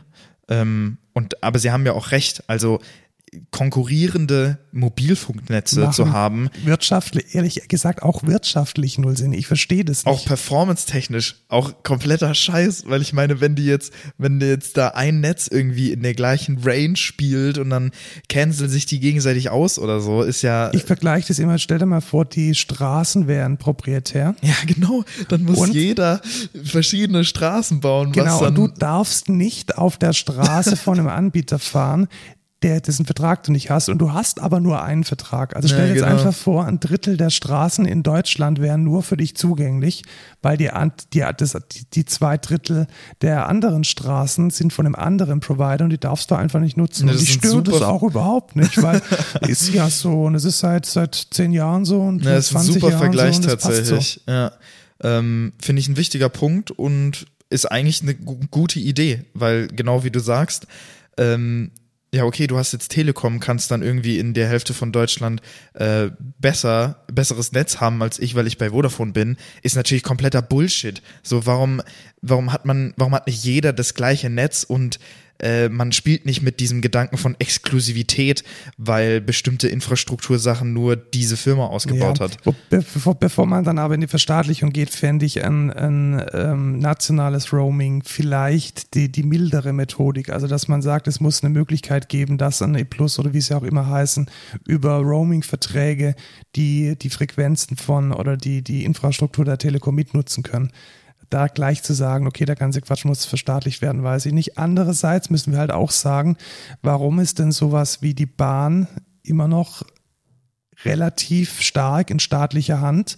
Warum haben wir die Straßen, die in staatlicher Hand sind und warum ist die, äh, der, die digitale Infrastruktur, die mindestens mal genauso ist, warum ist die komplett privatisiert? Also das ist sicherlich eine Frage, die man sich stellen muss. Und die Linke Ja. beantwortet sie definitiv mit einer sehr starken Tendenz zur Verstaatlichung. Ähm, Schule. auch Schule, ja, auch, auch, hier, auch, hier wieder, auch hier wieder, jeder Schüler, jede Schülerin soll ein kostenfreies Leihgerät für die gesamte Schulzeit bekommen. Das hatten wir jetzt schon öfters. Allerdings möchte die Linke das mit einem quelloffenen Betriebssystem. Ja, und das finde ich auch sehr geil, weil ich höre nämlich immer, auch von dir, glaube ich, ähm, weißt du, bist im Studium oder in der Schule, bringst deinen eigenen Laptop mit und dann, ja, öffnet mal das Word-Dokument. Äh, dann bist du Genau, auf dem weil Linux. das geht halt nicht an dieser Stelle und das sind harte Konsequenzen tatsächlich. Also das Ja. heißt auch kein iPad. Das heißt aber auch, und das finde ich vielleicht auch ganz gut, halt keine 30 Prozent an Apple für irgendeine Lernsoftware, Ja. Sondern quelloffen. Ja, oder, Frei. oder Monopol für Microsoft, weil jeder Word benutzt äh, und ich benutze irgendwie LibreOffice, was, was ich auch geil finde, weil das fördert natürlich die, die, die Open Source Software und ähm, die Auswahl von äh, seinen Sachen, sage ich mal. Unsere, unsere Azubis haben ja auch Linux bekommen, um diesen Basteltrieb und auch diese, ja, diese, diesen grundsätzlichen Gedanken, da alles customizen und anpassen zu können, mal ein bisschen zu erleben. Und finde ich durchaus für den Bildungszweck gut. Ja, und da hat man dann halt aber auch das Problem, weil ich muss auch sagen, bei unseren Azubis, die wollten jetzt dann einen Mockup irgendwie in Adobe XD machen. Äh, geht halt nicht, ne? Adobe halt gibt's nicht. halt nicht Ja, auf genau. Linux. Jetzt wir bei deinem Argument von vorhin, da muss man halt Figma oder sonst was ja, verwenden, genau, muss man halt Figma verwenden. weil, so. der, weil das im, im Web läuft oder Drawer oder was denke was. ja. Ähm, Netzneutralität muss Gesetz, grund, grundgesetzlich gesichert werden. Also auch da wieder ähm, maximale, ähm, maximales, also alle anderen sagen Netzneutralität, ja, sind wir mal dafür. Genau. Äh, Linke, ja, schreibt ins Grundgesetz rein. Genau, das ist so die Endstufe der, Netz, der Netzneutralität. Finde ich aber, ist, Power Level 10K kann man schon so machen. Ja. ist halt ein Standpunkt, ne? Also Ja. finde ich auch sehr stark, muss ich sagen. Ähm, sie möchten verhindern, dass ähm, Informationen über Sicherheitslücken von Geheimdiensten gekauft werden können. Das muss ich sagen, ist vielleicht ein Detail, aber ein sehr, sehr, sehr wichtiges. Warum? Weil es eben die, wenn ich jetzt eine Sicherheitslücke finde, dann habe ich zwei Möglichkeiten. Entweder ich verkaufe sie oder ich mache sie öffentlich, sodass sie gefixt werden kann und niemand darunter leidet. Und in dem Moment, in dem ein Staat ein Incentive anbietet, nämlich Geld und die Möglichkeit, diese Sicherheitslücke zu kaufen, fördert das einen sehr, sehr schlechten Zustand für die Informationssicherheit, nämlich den, dass Sicherheitslücken nicht veröffentlicht werden, sondern auf einem Schwarzmarkt angeboten werden. Und ich finde, da sollte eine demokratische Organisation oder eine demokratisch gewählte Regierung nicht mitmachen. Ja. Und das steht hier explizit mit drin. Ich weiß es nicht, ob die anderen das genauso finden. Die anderen Parteien muss man jetzt fairerweise sagen. Allerdings steht es hier explizit drin und das ist mir sehr positiv aufgefallen. Das nächste Thema war dir wichtig. Ähm, ja, keine, also Impressumspflicht wollen wir überarbeiten, um die Privatsphäre von Website-BetreiberInnen zu, zu sichern, finde ich eigentlich gut, weil ich sage, ähm, ich muss halt nicht meine Adresse online stellen, nur weil ich eine Webseite habe. So, ich finde es halt verdammt schwierig im heutigen Zeitalter zu sagen, okay, äh, ich hoste jetzt eine Webseite, wo ich irgendwie, was weiß ich, meine Musik promote äh, und dann muss ich aber auch darunter einfach meine Adresse öffentlich ins Internet stellen. Ist halt Kacke, weil in heutzutage Doxing und irgendwie Swatting mit Streamern, es gibt immer irgendwelche Arschlöcher im Internet, die irgendeine Scheiße machen, die dann irgendwie Pizzen dahin bestellen. Finde ich halt gut, dass man da sagt, ähm, da, da schützt man Website-Betreiber. Auf der, auf der Wendeseite ist natürlich auch, ja, was ist, wenn der jetzt hier irgendwie illegales Zeug betreibt auf der Webseite und der ist jetzt irgendwie geschützt, ähm, ist natürlich auch wieder schwierig. Ja, also sie, sie wollen das Thema angehen. Man weiß ja nicht, es steht ja nur über Arbeiten genau. dran. Ja. Ähm, aber auch da muss ich ehrlich sagen, bin ich eher auf der Seite, dass ich sage, wer, also mindestens wer im, wer irgendwie Geld verdient im Internet, sollte sagen, wer er ist und was er tut und welche Form, welche Rechtsform er hat. Ähm, müsste man vielleicht nochmal genauer nachschauen, was sie an der Stelle wollen. Der letzte Punkt ist, dass alle Informationen, die in der öffentlichen Hand anfallen, auch öffentlich maschinenlesbar mit offenen Schnittstellen automatisiert abrufbar sein müssen. Zitat Ende. Das ist eine sehr starke Forderung und die kann ich zu 100% unterstützen. Ja, es ist auch wieder dieses Open Data. Das hat ja, wer hatte das noch? Die SPD? Genau, SPD hat es drin.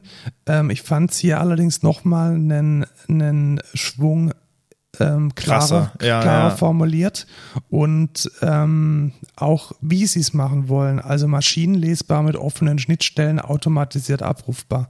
Also das ist, ähm, finde ich, eine ja, einfach eine, eine klarere Positionierung, ja. als es nur zu sagen, wir wollen Open Data. Ja, genau. Ein direkter Standpunkt mit einer, mit einer Realisierung finde ich auch gut. Also ist einfach klar und man sagt, das ist das, was wir machen wollen und nicht irgendwie, ich äh, bewege mich in vagen Aussagen, die man später dann interpretieren kann, wie man möchte. Nee, die Linke sagt, das sind wir, das ist unsere, unsere Strategie und so wollen wir das machen. Genau, auch auf die Gefahr hin, dass, ähm, dass wir dann sagen oder dass ich jetzt auch zwei, drei Dinge gesehen habe, wo ich sage, nö, bin ich nicht dieser Meinung, aber immerhin gab es den Standpunkt klar kommuniziert im Wahlprogramm. Ja. So, jetzt schaue ich kurz auf die Uhr. Ich glaube, für die AfD haben wir jetzt leider, leider keine Zeit mehr. Och, das, das, ist, aber sehr, sehr schade. schade. Ähm, ja, so ein Pech. Also wir haben kurz reingeguckt, haben nicht viel gefunden. Das können wir vielleicht sagen. Ja, und äh, ja, ja, der AfD eine Plattform zu geben, ist vielleicht auch, weiß ich nicht. Ja, es waren auch keine Punkte drin, die jetzt ja. in irgendeiner Weise interessiert hätten. Genau. Dann ähm, summa summarum. Also ich versuche mal eine Zusammenfassung ähm, CDU hat auf der Digitalisierung keinen Fokus, zumindest anteilig am Wahlprogramm ähm, nicht. Die SPD hat klar formulierte Forderungen, die allerdings jetzt vor allem im Vergleich zur Linken an Tiefe vermissen. Ja. Und, ähm, ich würde auch nicht sagen Forderung, Vorstellung, glaube ich, trifft es besser. Vorstellungen, ja, weil ja. bei der Linke sind es eher Forderungen, bei der SPD genau. sind es eher Vorstellungen die äh, allerdings durchaus auch ähm, gemäß ihrem, ja, ihrem, ihrem sozialen äh, Grundverständnis vor allem ähm, die, die Gig-Economy angehen und die ähm, Themen der digitalen Zusammenarbeit hauptsächlich betreffen. Bündnis 90 Die Grünen, da geht die Digitalisierung, glaube ich, ein bisschen unter dem Umweltschutz unter, was durchaus okay ist und total cool. Ähm, es sind einfach nicht viele Themen, die die Grünen jetzt sauber definiert hätten. Ich muss sagen, ich bin ein bisschen enttäuscht gewesen von der FDP. Also unabhängig davon, was jetzt mein politischer Standpunkt ist, da habe ich mir ein bisschen mehr erwartet. Also vielleicht hatte ich da auch zu hohe Anforderungen, weil ich mir gedacht habe, hey, FDP ist so wirtschaftsnah, die müssen wissen, wie Digitalisierung funktioniert. War vielleicht an der einen oder anderen Stelle ein bisschen dünn, aber durchaus ähm, gemäß der liberalen Position der FDP auf einem sehr ähm, liberalen und zugänglichen äh, Grundprinzip. Also Netzneutralität ist äh, da ein wichtiges Thema, das ähm, sehr betont war. Äh, überrascht war ich von den Linken, wie tief und wie klar und wie standhaft die Formulierungen sind, auch wenn ich nicht alles teilen kann. Ähm, und ich glaube, da hat echt ein Nerd, der sich sehr gut damit auskennt, da äh, die eine oder andere Sache reingeschrieben und ein ganz, ganz, ganz klarer Hang und eine ganz klare Befürwortung von Open Source.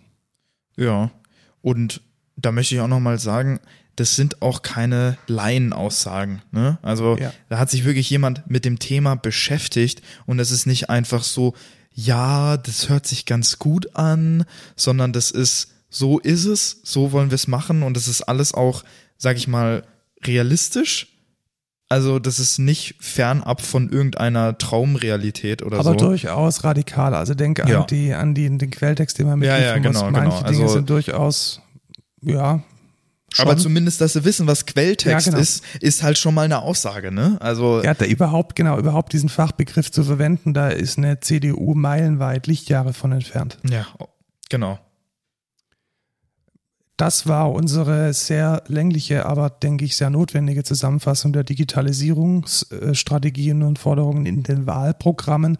Macht euer Kreuz, macht euer Kreuz. Das ist wahrscheinlich die wichtigste Aussage. Genau, das war jetzt Geht, auch keine wählen. christliche Aussage, sondern. Nee, nicht, nicht hier. Ähm, auf dem Wahlzettel. Auf dem Wahlzettel, ja. Genau. Zwei sogar, also eins bei der Erststimme und eins bei der Zweitstimme. Genau. Damit wir weiterhin in einer schönen Demokratie leben. Und uns verwirklichen können. Genau. Kommen wir zum Code der Woche. Code der Woche, Woche, Woche. Woche. So ein, so ein Delay. Ich will, das klingt immer so nach Jahrmarkt. okay, let's go. Robert sagen, es gibt hier doch dieses Volksfest. Ich, ja, genau, das, das kennen wir. Stimmt, das hätte ich in Feedback und Rückblick. Ich war nämlich drauf. Du warst drauf, ja komm, dann schieben wir das doch ja, hinterher. Wir, wir, wir haben ein Volksfest ein. für Arme. Das ist nicht von der Stadt organisiert, sondern von irgendeinem privaten Unternehmer. Wie, wie muss ich mir das vorstellen? Tatsächlich, es heißt auch, ich, es hat ein Codename quasi, Sommer Dahorm, ne? Mhm. auf Bayerisch. Ähm, und du hast so einen, so ein Mini-Volksfest, das ist so abgegrenzt, auch mit umzäunt quasi. Und ähm, es ist deutlich kleiner, also die Fläche ist, was weiß ich. Ich habe es gesehen, so es zwei Drittel Park oder so. Parkplätze, also es ist nicht der ganze Volksfestplatz. Genau, es ist nicht der ganze Volksfestplatz oder vielleicht, wie viel wird es sein? Die Hälfte vom normalen Volksfest vielleicht.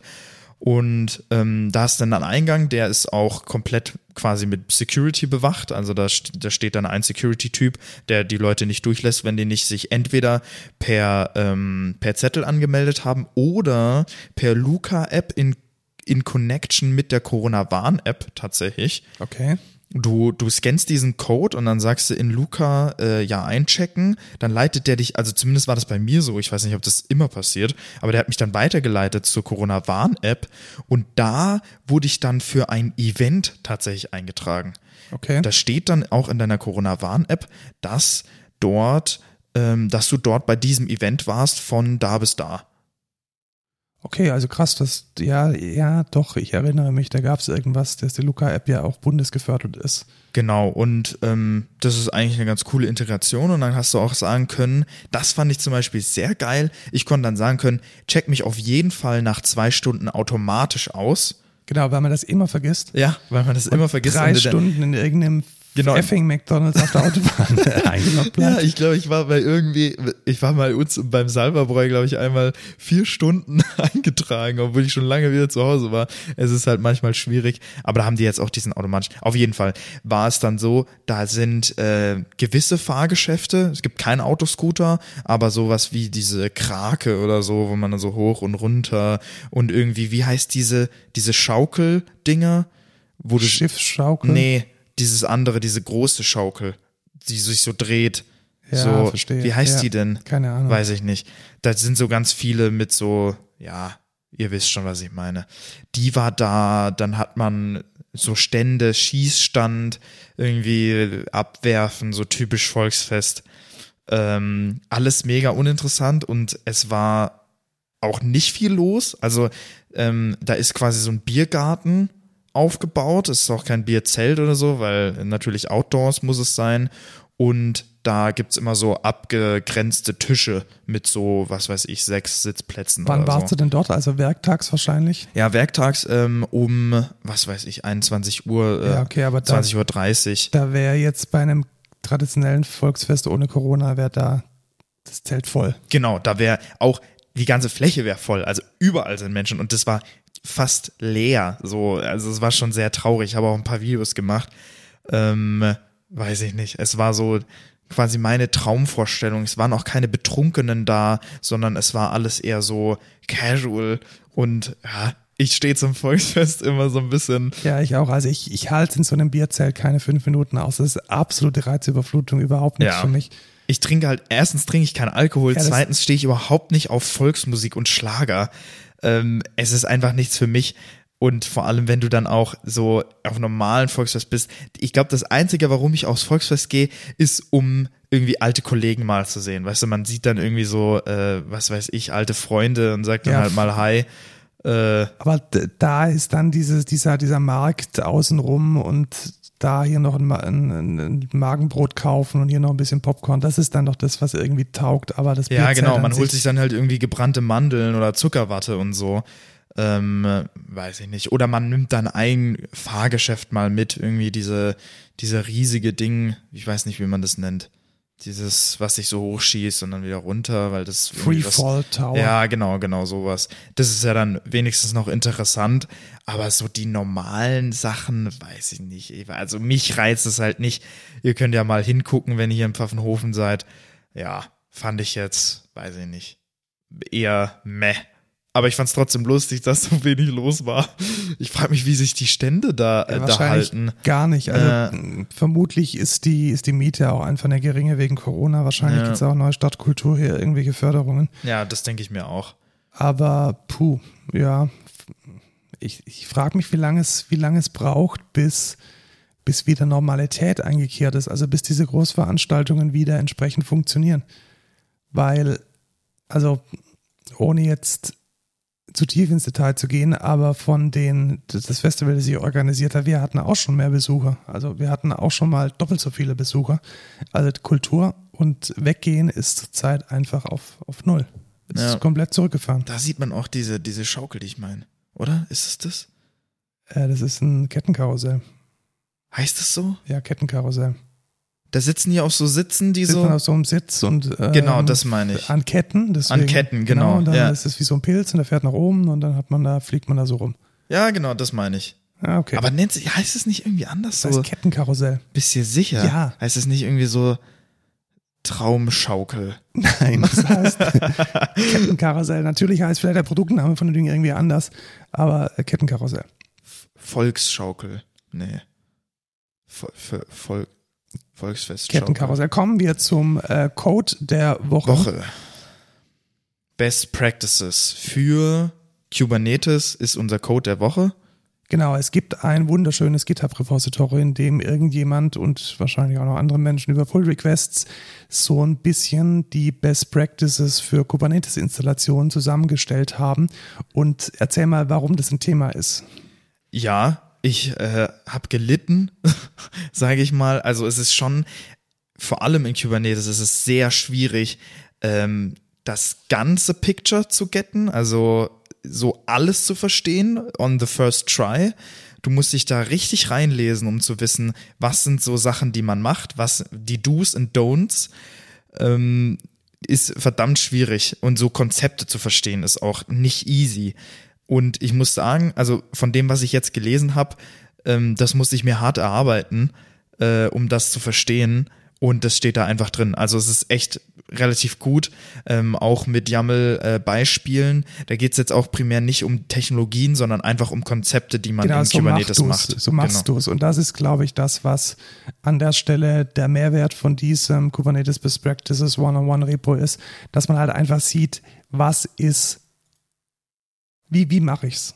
Also, genau. Also, weil die Dokumentation ist mal so, du kannst es ja so machen, hier äh, definierst du jetzt das und das und das und das und hier kannst du dies und jenes und das geht noch und das geht noch. Das ist einfach alles. Ja. Und da zu wissen, was von dem allem ist denn das, was man sinnvollerweise wie kombiniert und zusammen macht, das wird jetzt in diesem Dokument recht gut beschrieben und ich habe auch ähm, jetzt einige Dinge verstanden, die für mich vorher böhmische Dörfer waren. Und da gleich der zweite Code der Woche dazu. Es gibt auf Humble Bundle, das ist ein Anbieter von ja, von eigentlich von Game Bundles, glaube ich, hauptsächlich. Ja. Ab und zu sind da aber auch ähm, E-Books, Comics und. Es gibt eigentlich immer einen äh, Book Bundle auch äh, und auch so auch Learning Stuff. Das ist eigentlich echt cool. Also da könnt ihr eigentlich mal jeden Monat reingucken und euch mal angucken. Genau, der, der Newsletter nervt auch echt nicht. Der kommt wirklich nur so alle paar, paar Tage mal und hat immer gute Angebote. Ja. Und da gibt es jetzt ein Bundle mit 23 Plural-Site ähm, Kursen zum Thema Kubernetes. Ja. Und das ist schon äh, beachtlich, muss ich sagen, weil so ein Plural-Site-Kurs würde normalerweise ja, was weiß ich, zwischen 9 und 12 Euro wahrscheinlich kosten.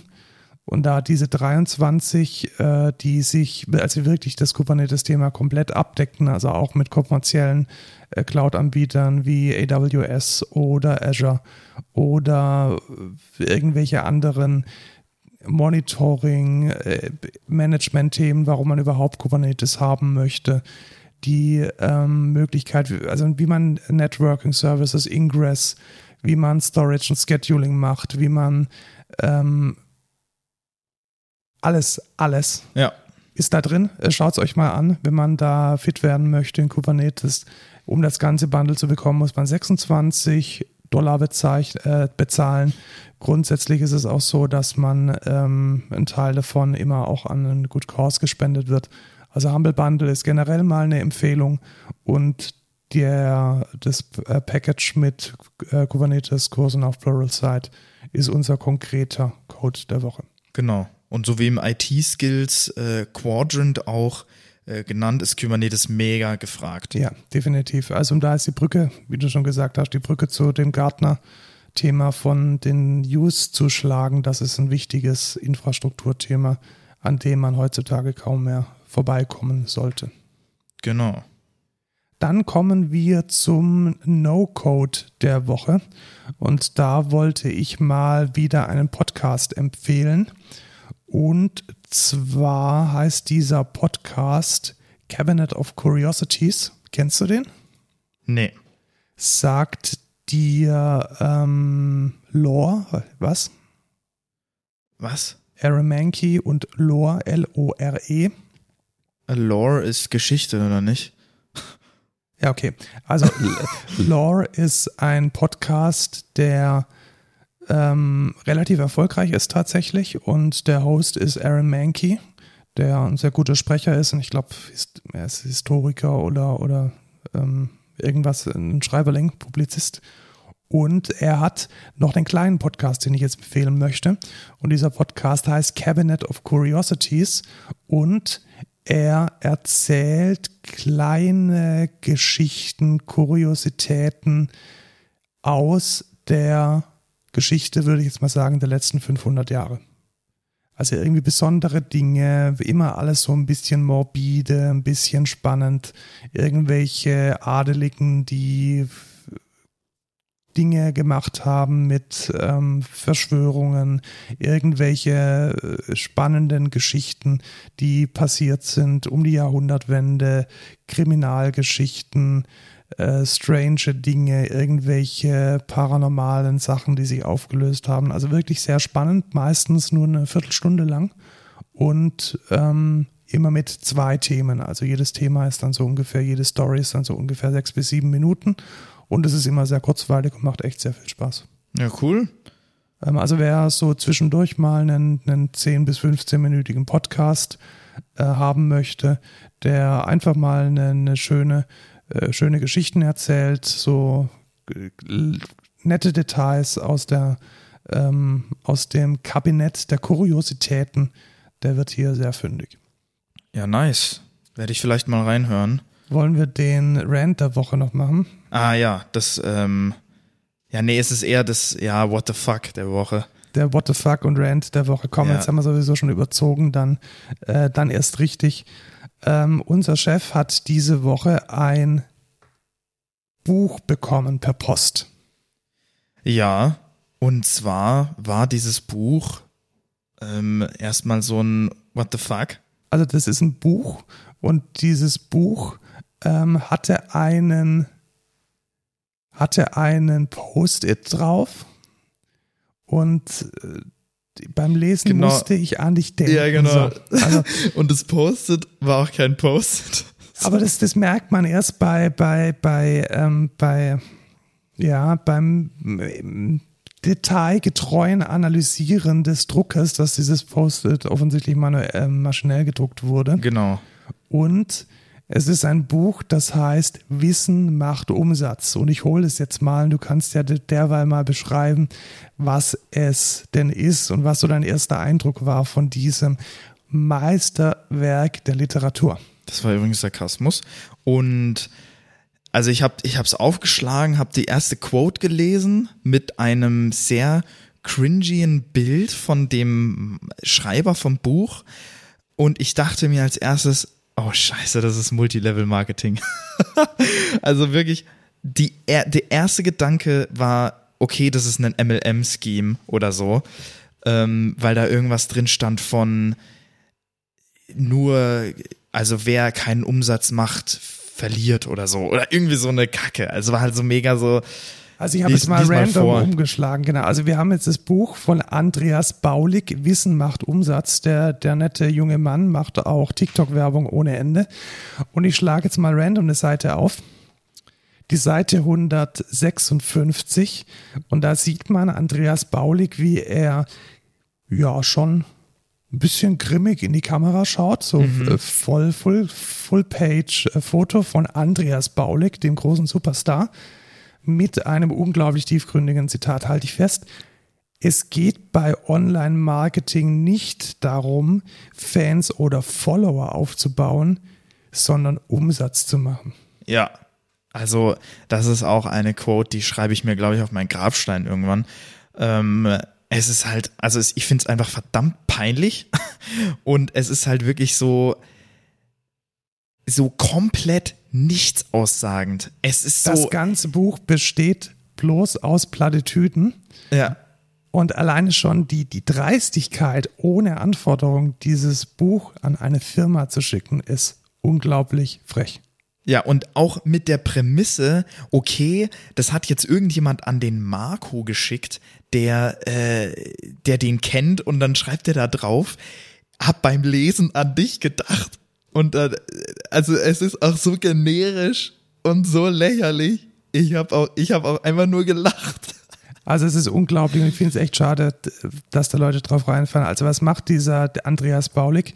Erstmal, ähm, der, das Buch ist erschienen in dem Verlag Deutscher Coaching Fachverlag. Und ich war mal so frei und habe Deutscher Coaching Fachverlag auf North Data recherchiert, wer denn davon der Geschäftsführer ist. Und es ist Andreas Baulig. So ein Zufall aber auch. Ist es wirklich? Ja, klar. Oh mein Gott, wie geil ist das denn? Wer kennt ihn nicht? Den deutschen was? den deutschen Coaching Fachverlag, Ah, ja. der Ums- wahrscheinlich genau ein Buch äh, rausgebracht hat.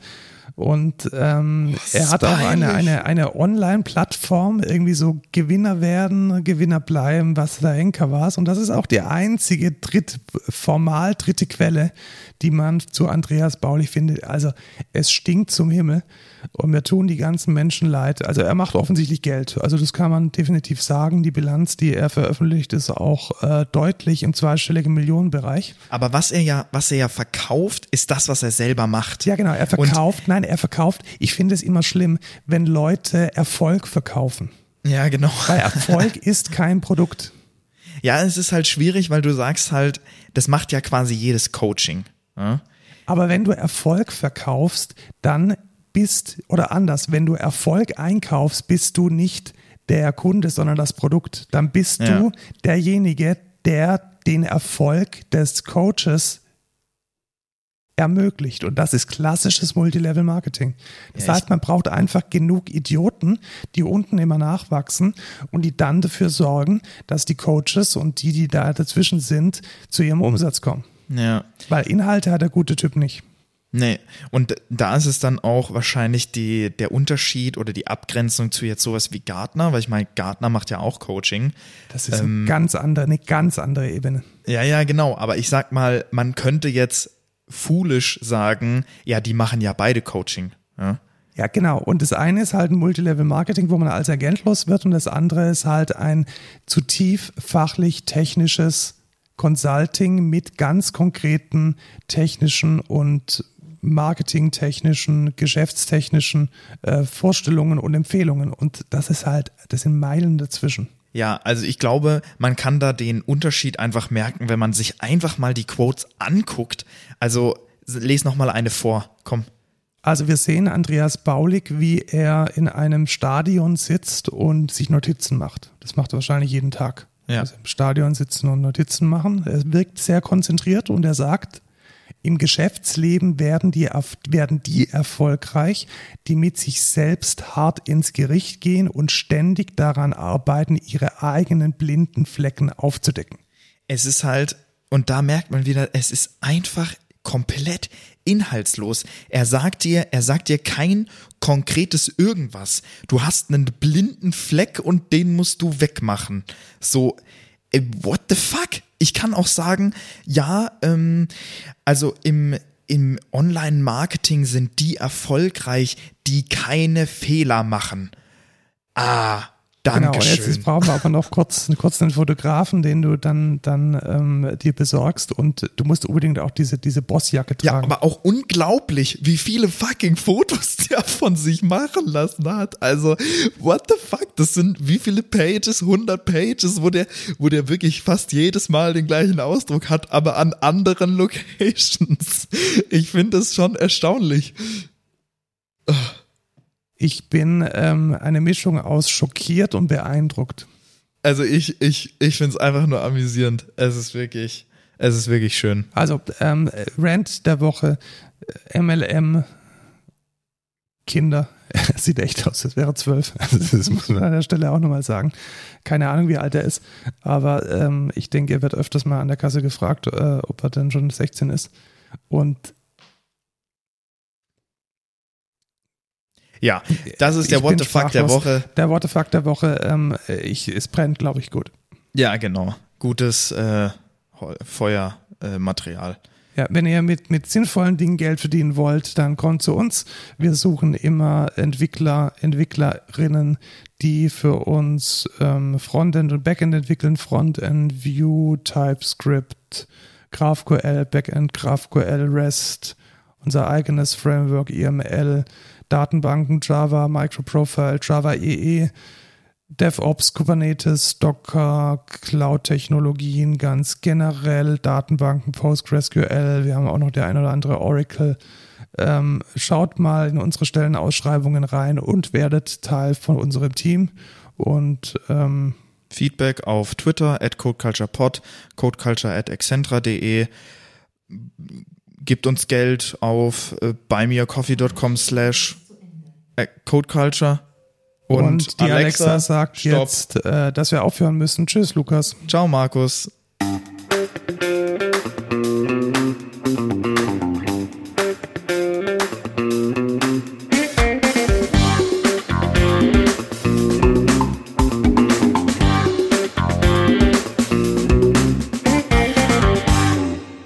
Alexa hat auch Tschüss gesagt. Sehr gut. Alexa, stopp. Die hat echt auf Wiedersehen gesagt. Wir haben eine Stunde 35 aufgenommen. Ich habe ja extra den Timer noch mal nach hinten gestellt. Ja, eben. Na gut. Lange Folge.